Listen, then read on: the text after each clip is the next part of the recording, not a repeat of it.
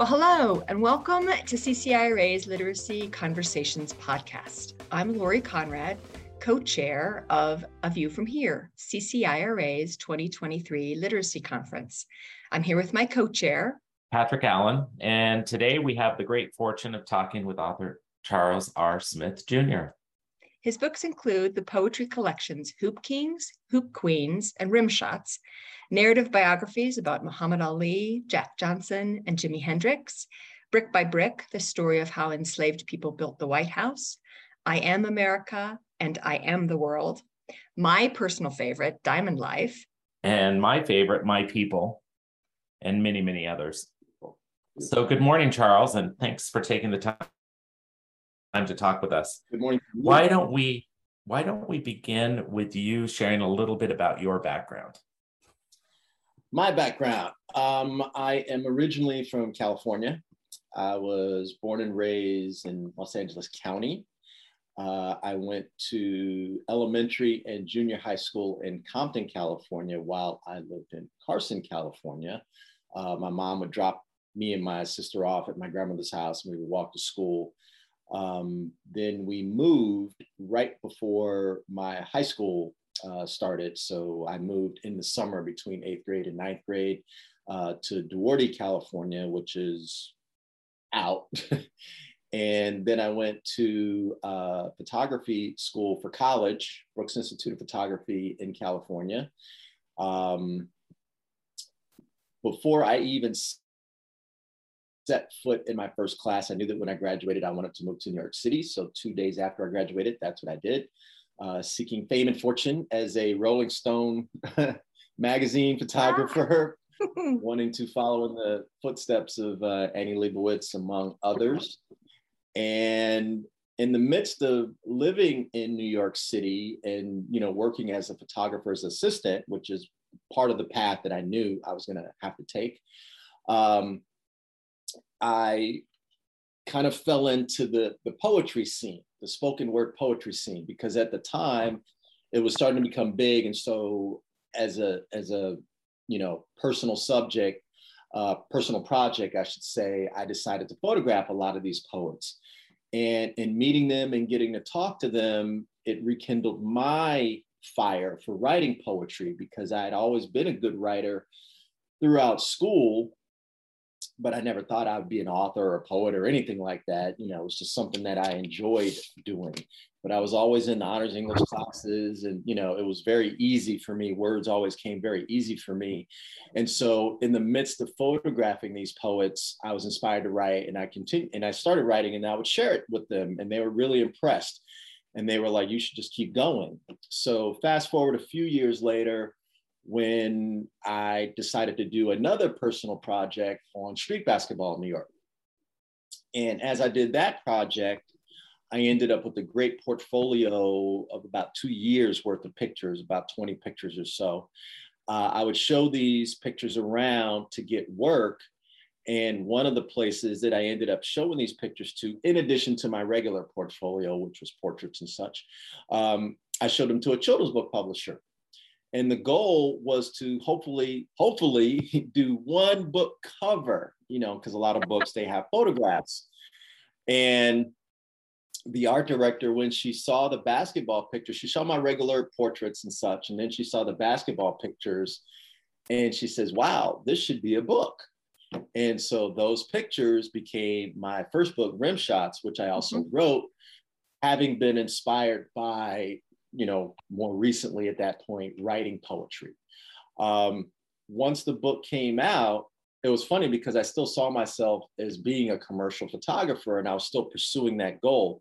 But once the book came out and I did my first school visit, a kid came up to me, and I remember the school was in Queens, and I wasn't like the featured author or anything like that. It was just like career day. It was a friend of mine, actually. And she's like, you got a cool job now. You got a book out now. You should come speak at Career Day. So I was like, okay. And I went and spoke, and um, one of the kids came up to me. The teacher, first of all, came up to me and showed me how she was using uh, the opening poem in the book. I remember she was showing me how she was using it in a class. I was really impressed by that. But then a kid came up to me after class and he said, we have to do a report on a famous poet. And I'm trying to de- decide if it's going to be Langston Hughes or you. And so when I heard that, you know, Langston Hughes is one of my favorite, mm-hmm. you know, poets. Um, boom.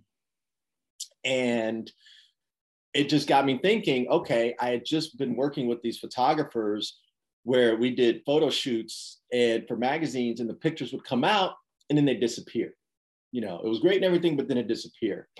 And then to have this kid in front of me, almost like I'm immortalized, you know, and then it, it made me say, okay, maybe I should do more of these books. You know, let me strike while the iron's hot. And so, you know, that was back in nineteen ninety-nine, and two thousand twenty-two, here we stand with, um, thirty-five books out, with another six to seven coming in the next few years. Wow. So that's how I got here. Wonderful.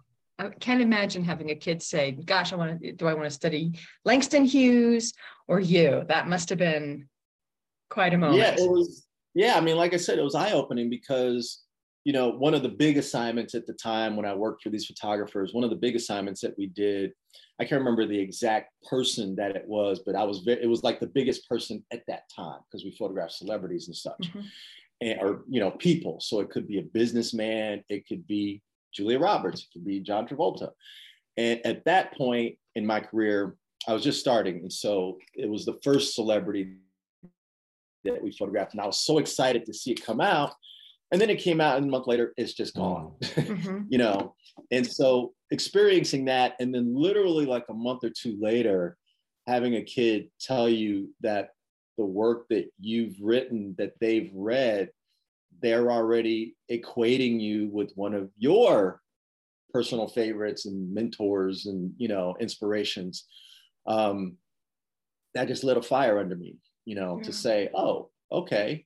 You know, and but the funny part of the, probably the funniest part of the whole thing was actually when, you know, I mentioned that the teacher uh, commented on how she was using the opening poem. The opening poem is called I Remember. I remember this, I remember that, I remember this. Mm-hmm. And what she did is she, she Xeroxed it, photocopied it.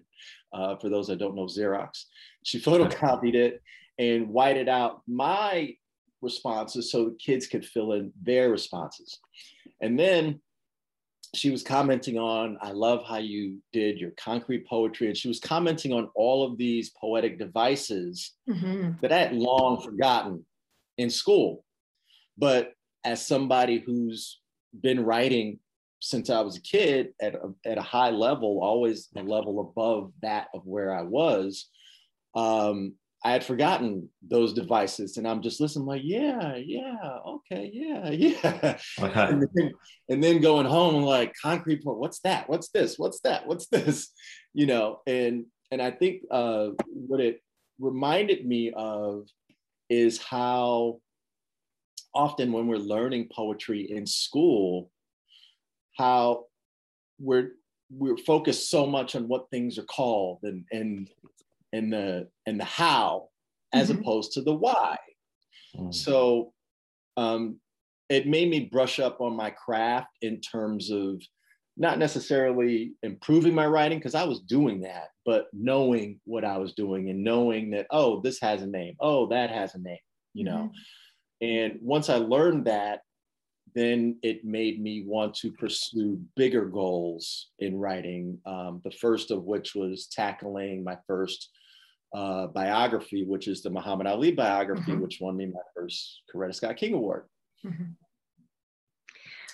Well, it's just so clear that that language is such an important part of who you are and what you are, and that just that you're fascinated by the power of that language, not only being able to name the certain craft or the certain move that you make, but also the impact that it has, that impact that it had on that kid, that impact that it had on that teacher who, who found a way into her students. Um, how do you see that, that, that feel or that need or that understanding or fascination with the power of language in our lives. How do you see that showing up right now in the work that you're currently doing, or, or the, um, the, the way you, you're interacting with, not only as a writer, but also as a presenter?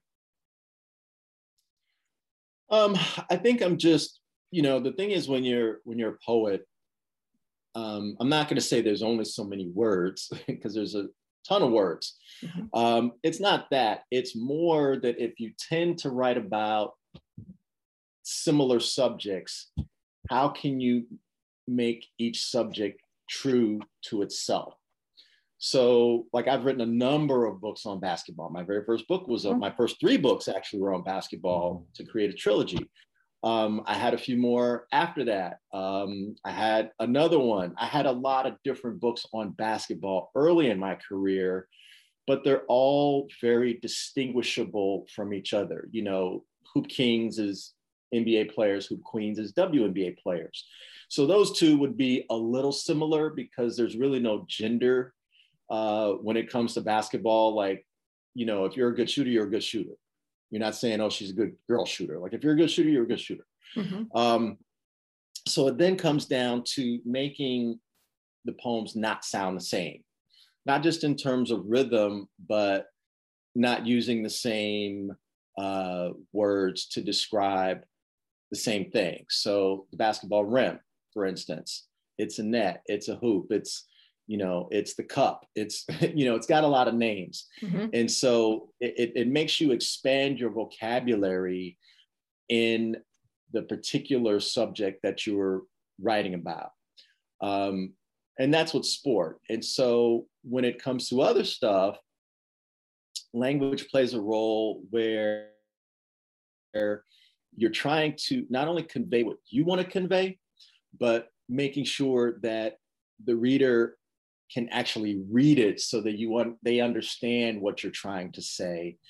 And, you know, what the, the, the, the kind of joke or, or, you know, what I say about my Muhammad Ali book is that was kind of my master's in writing, because every book that I had done up to that point was not as difficult. It didn't require research. You know, it didn't require a long form story. It didn't require picking and choosing what parts of somebody's life you're going to share, how you're going to tell a story.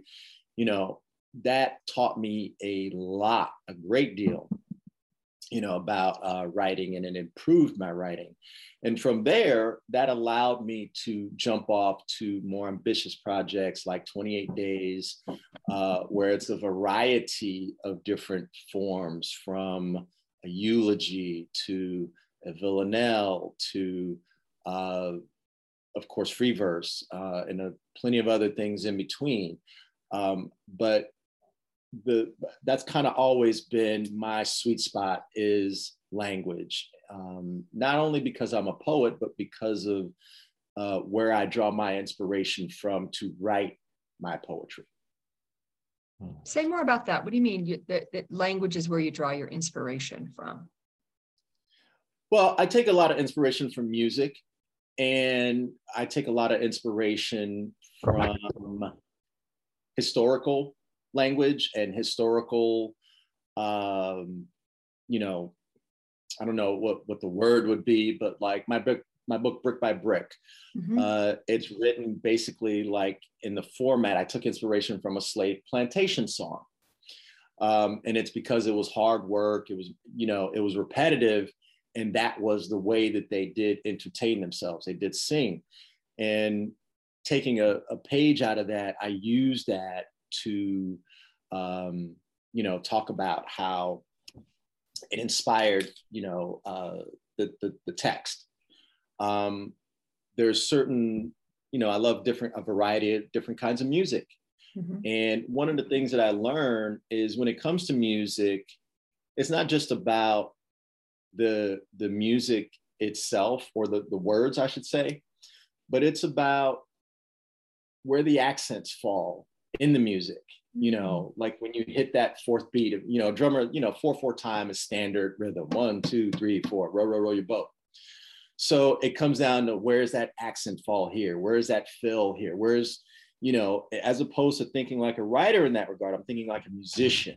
you know, where do I want to put the emphasis? Where do I want to lay back? Where do I want to, what do I want to repeat to show this is the important theme? And so like in Brick by Brick, the word was slave hands. Slave hands do this, slave hands do that. Mm-hmm. And it, and the reason that I did that is because it was a reminder that these, this work was done by hands. You know, there was, and that's what I say to kids. That's the first thing that I say. There was no machines back then. Mm-hmm. These were done by hands. And so to reinforce that, I keep saying that phrase, slave hands. So it becomes this kind of a mm. chorus that becomes, you know, subconsciously a part of you as you're reading the story. Charles, I'm just curious, you know, the, the theme for our conference is A View From Here. And um, I'm just thinking about the power of language and um, just that idea of, you know, language being a conduit, which we've discussed previously. Um, what would you hope to see if you walked into a classroom and Um, you saw your books in students' hands? What would you hope that their view might become? Uh, my view, hopefully, is that they're enjoying the books. You know, first of all, they're laughing, they're sharing, they're they're kind of like, oh, you know, because uh, when I perform my poems, I pick the ones that are going to make kids say, oh, you know, mm-hmm. and it could be at the end of the poem, it could be throughout the poem. Um, but I want them, you know, and of course the classic word that teachers use is engaged. You know, I want them to be engaged uh, in the work. And if they, you know, read through it and they put it down, that's great. But I would love to see them read through it, put it down, and then pick it up again, and then kind of look at the same thing like a bunch of times. Like, how do you do that?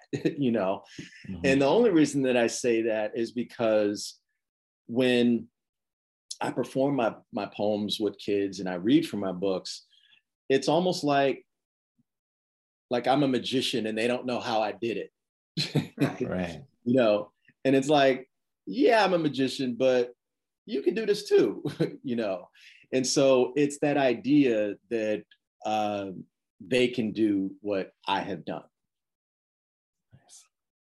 Yes, that it's that invitation to study craft and that invitation to no, take another look.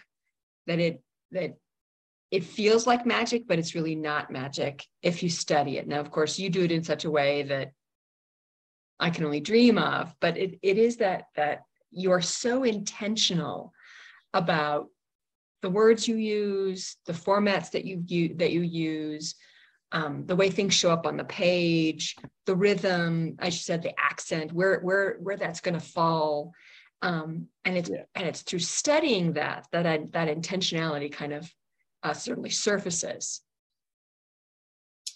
Oh, for sure, it's uh, you know, I mean, as writers, we're we're very intentional, and the whole point of the reader is, most of the stuff that we're doing, they're, they're going to connect. The reader should generally connect to something on an emotional level. Mm-hmm. And it's only if you are big into writing um, that you'll pay attention to some of the, the things that we as, you know, authors use. But I think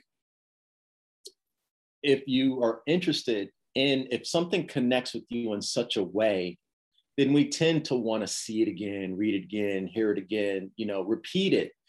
And I think in this day and age, you know, we live in this such a information heavy time that if you can take the millions of things that are parading across your eyes and focus in on one thing, not just one time, but say, I really like that. Let me look at this again, you know, and maybe a few months later, let me look at this again. You know, I think that's, uh, that's probably the best thing. And it's not because of the cra- the craft per se, it's because something connected with you that separated all that chaff from the wheat, from the wheat, mm-hmm. you know, um, that you're able to just lock in on that. And, and it really, you know, resonates with you. Um, because most of the time, you know, like I said, when I did my book, Rim Shots, um, I knew what I was doing while I was writing it. You know, it was very intentional, but I didn't know a lot of what everything was called. Right. You know, And I think that's the fine line of teaching, you know, creative writing, is how much are you focusing on what things are called and the, you know, uh, where you specifically use things and these rules, you know. Mm-hmm. Um, one of the things that I mentioned frequently to kids is, um, you know, I said that I went to college. I went to college for photography. I didn't go for writing. Um, I took one writing class in college that was required, you know, so that I can get my degree in photography, because it was an all photography school. And when I say that, I say also how, you know, college was great for me, but it's not for everybody. And some of my favorite writers did not go to college. You know, Langston Hughes went to Columbia for one semester before he dropped out. Uh, Ernest Hemingway, you know, wrote for uh, a newspaper. Um, mm-hmm. Those are two of my favorite writers. But what they replaced it with, and this is where I emphasize with kids, it's not about not going to college. It's okay, what are you going to do instead? And in those two cases, you know, like I said, Ernest Hemingway wrote for a newspaper. He got to travel the world. And uh, Langston Hughes started traveling the world, and just, they had a, they had a life, and they had these experiences that they could write about.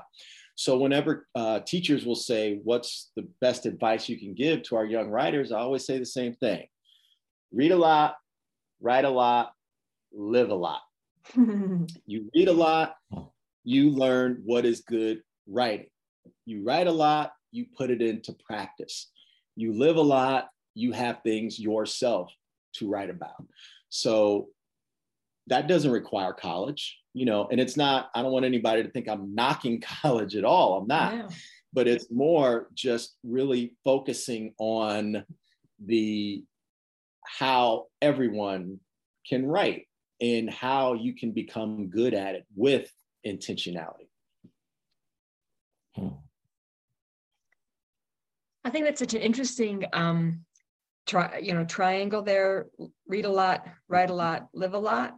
Because mm-hmm. I think some kids get that message of, I haven't lived, or my life isn't exciting, so therefore I have nothing mm-hmm. to write about. And yet mm-hmm. you've found a way to, to merge the kind of writing that is about what you have done, like sports, mm-hmm. but also mm-hmm. with things that you have become fascinated with, like exactly. Jimi Hendrix, or like Muhammad Ali. Like, you didn't live the life of a boxer, but you studied who he was and then found a way to put his life into words. So I think that's just such an interesting message for young writers who say, I have, I don't, I haven't done anything. There's nothing about me that's exciting. I don't have anything to write about. Mm-hmm. Yeah. Well, and they may think that, but one of the uh, exercises that I do in class when I speak in schools is I say the whole point of writing anything, And, and, and the exercise is actually an I am exercise. I have the kids write, mm. I am, and it's basically, I show them, I am America and I am the world. And I say that it's basically, we want to get past basic words, basic descriptions, basic adjectives. I am nice. I am a good person. I am funny. Boring. That's plenty of people. Mm-hmm. What makes you funny? What makes you nice? What is different about your life? So, and that's a hard concept to grasp for some kids because they only know nice, funny. They don't understand taking it that next level. That's where the teaching comes in. So one of the examples that I give them, I say, okay, I'm going to ask you guys a bunch of questions. If it applies to you, raise your hand. So I say, the first one, I, I usually like to start with family, because my dad comes from a family of thirteen kids. He was number six.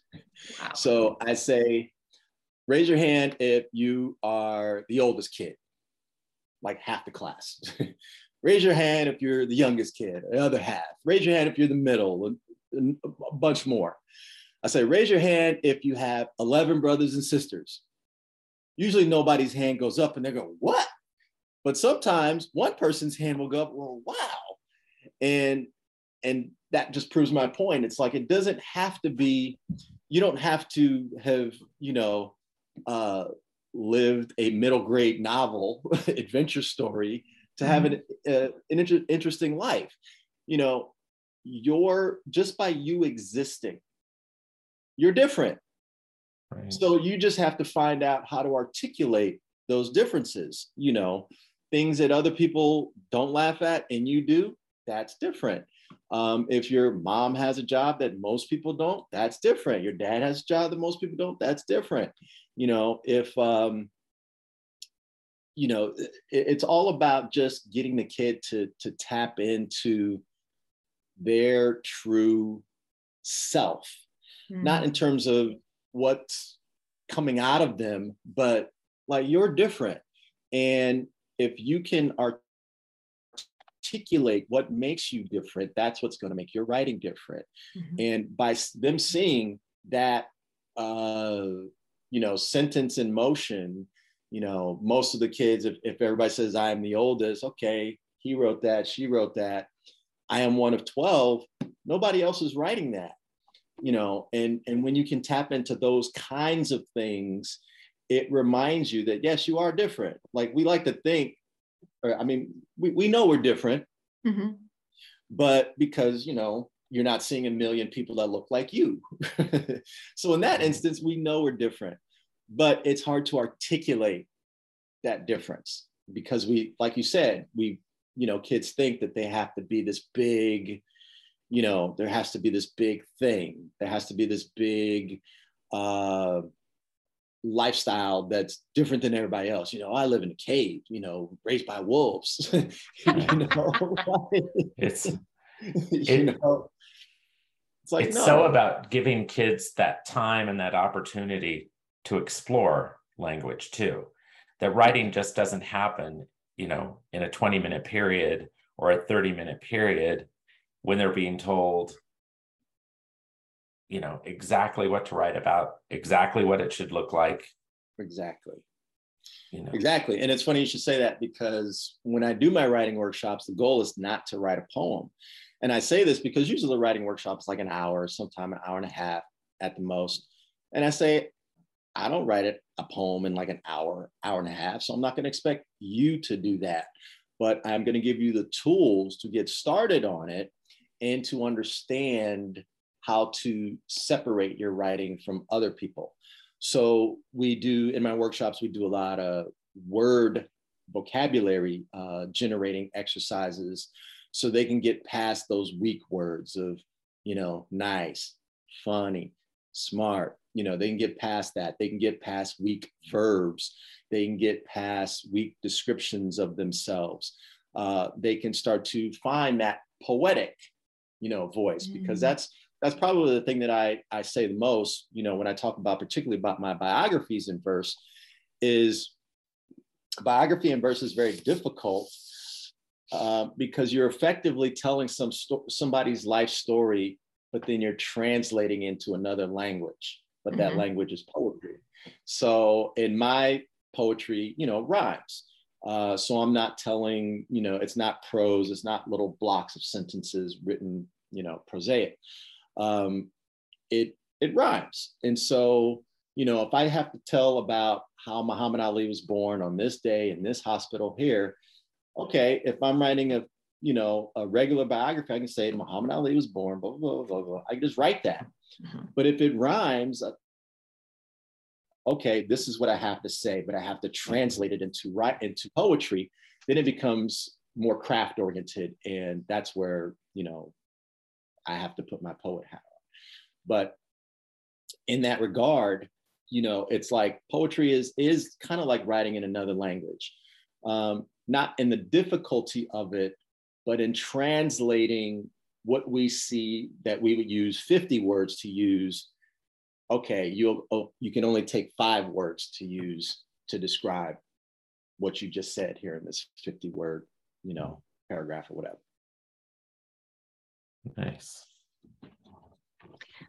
Well, I think we're getting to the point where we probably ought to find a way to sort of wrap this up. But Charles, we didn't want to leave without you getting a chance to talk about what's uh, what's up next, what's what's on deck, if you will, given that my favorite one is the Diamond Life, because I raised mm-hmm. a baseball boy, and that was one of his favorite, favorite books. Um, He took it with oh, him. It's awesome. now it's now living on the bookshelf in his home as a thirty-two-year-old young man, which is oh, awesome. that that is a celebration, let me tell you, because he yeah you know doesn't have a whole sure. lot of books, but that one he does.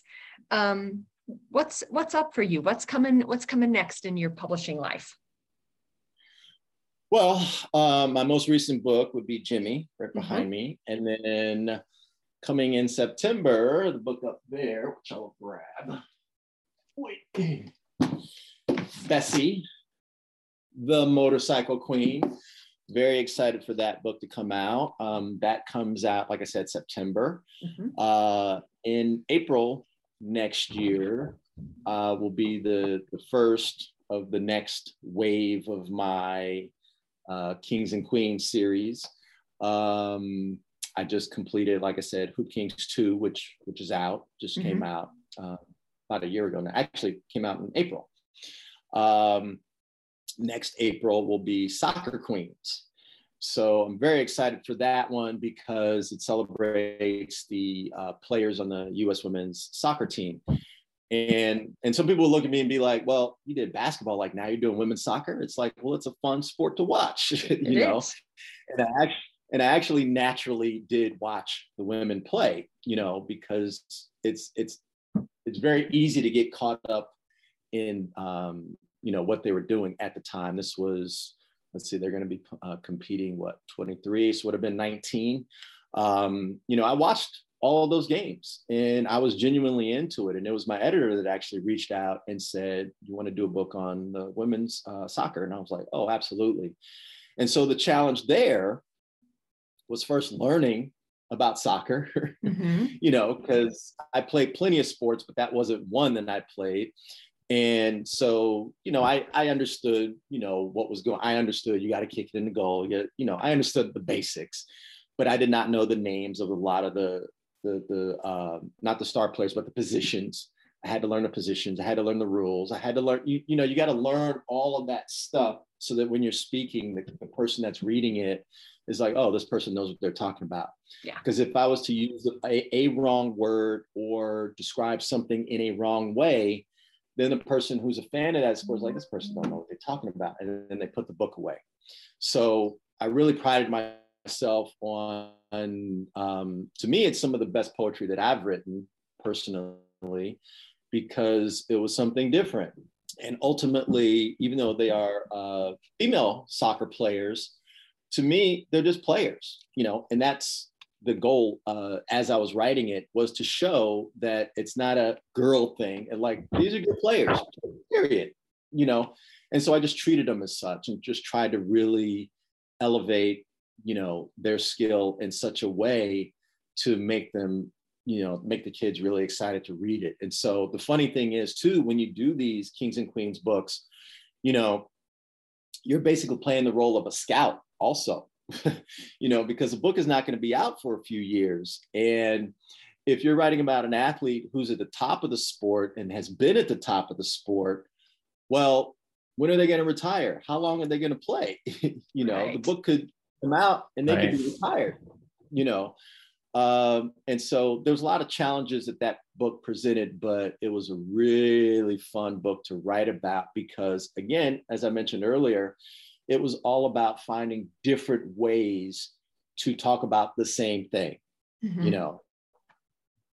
Ultimately, okay, they're kicking the ball in the goal. Okay, well, Kristen Press does it like this. Alex Morgan does it like this. Megan Rapinoe does it like this. You know, Rose Lavelle is really good at dribbling, so I'm not going to talk about her scoring. I'm going to talk about weaving in and out. You know, uh, Tobin Heath, she's the same, so I'm going to talk about that. So, you know, it was finding those different pieces of each athlete to stand out. Um, so that's coming in April. And then um, it's on track so far. And hopefully I, I, you know, it's about a year from now, but we just signed off on everything, just did the dedication and everything. Hopefully it'll be all good. But uh, next fall, I will also have a book coming out on the first Black uh, bicycle racing champion, a man by the name of Major Taylor. Uh, Lisa Klein Ransom did a great book on him years ago, uh, years ago. And so it was a subject that I didn't want to mess with because she had done a great book on it. But then I realized like, wow, that was quite a while ago. And so uh, again, it was my editor that reached out and said uh, she had found some information about him. And I, I knew about him, but she had found some information information about him when he competed in this uh, six-day race in Madison Square Garden. And it's continuous six-day race. And so it focuses on that. And so that'll be out, and that's another long-form wow. biography. That'll be out uh, next fall, like I said. Um, and currently, um, as I'm done with you guys, I'm going right back to them. I am working on my first uh, novel in verse.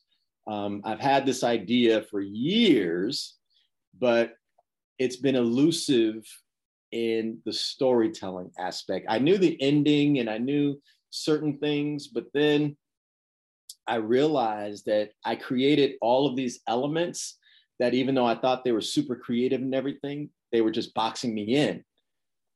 So I had to figure out a way to get out of that box, and it took a lot of time, but I eventually did. And now that I'm there, that's what I'm working on right now. So who knows if and when it'll see the light of day. I'm hoping uh, that I can be done with it, you know, soon, because it's a story that I've been real excited to tell for years. It's that, it's that one book, you know, every author has their Moby Dick, you know, yeah. oh, oh, gotta do it, you know. And, uh, you know, Stephen King has a great quote when people ask him about notebooks, and he says, I don't use notebooks because it's a great place for bad ideas to live. And I, I'm, I don't agree with that, because I love ideas, and, you know, you, you do realize some stick out, not, but his point was the good stuff will always stick. And mm. even though I wrote that idea down, it was that one book that's always, that was always in my head, like, ah, mm, you know, ah, you know, and it's taken a, some time, but I'm very excited to work on that. And so that's got me studying my craft a little more, uh, looking more at fictional storytelling elements to help with the story, um, in addition to other things. But I'm real excited for that. Um, and, you know, like I said, over the next few years, I have a few books coming out each year. So nice. That. Well, Charles, we're so excited that you're going to join us in February, um, and come out to Colorado and, and spend a few days here and, um, you know, see, see things from our view. And, um, you know, Lori and I have been so excited every time we meet to look at our, the list of, of presenters that are coming in, and we're so glad you're on that list. Yeah, I mean, I'm excited to be there because I haven't done a conference in a few years, you know, as right. uh, or any, you know, uh, thing. I, uh, you know, when you're an author, it's a very solitary existence, and so you're writing these these things, you're excited about it, and this and this and that. And you just kind of put it there. And then when you get to the conference, then that's the fun part, because schools are the same too, but schools, you're dealing with kids, whereas conferences, you're dealing with teachers. And that's when you get to see how people are responding to your work and how they're using it in the classroom to help develop other writers. And so that's what I get the most excited about, because, you know, I put a lot of time and effort into what it is that I do, but it's more, I do it because not only do I want to, you know, write a great poem, but for me, more than anything, I want to show kids that you can do this too. You know, I don't have an M F A from such and such and such and such. And, you know, I didn't mentor under such and such and such and such. You know, I just love words. And I connected with poetry in a way that I like to share, and um, it seems to resonate with kids and teachers. Nice. Well, maybe some teachers will invite you to their classroom while you're out here. That'd be great. Oh, that'd be great.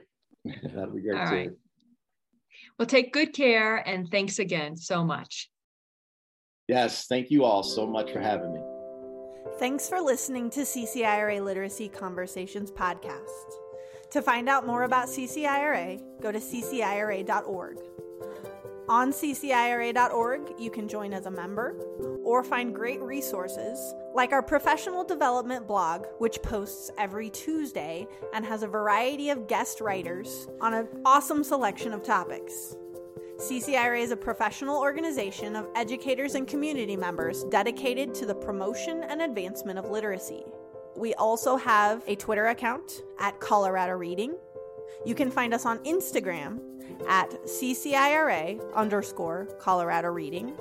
Or you can find us on Facebook, where we also have a members-only group that we're trying to build, and our Facebook account is C C I R A Colorado Reading. We'd love to hear more from you, and again, if you're looking for new content, please send any questions or things you'd be interested in seeing from C C I R A to C C I R A video at gmail dot com. Thanks for listening, and have a great week.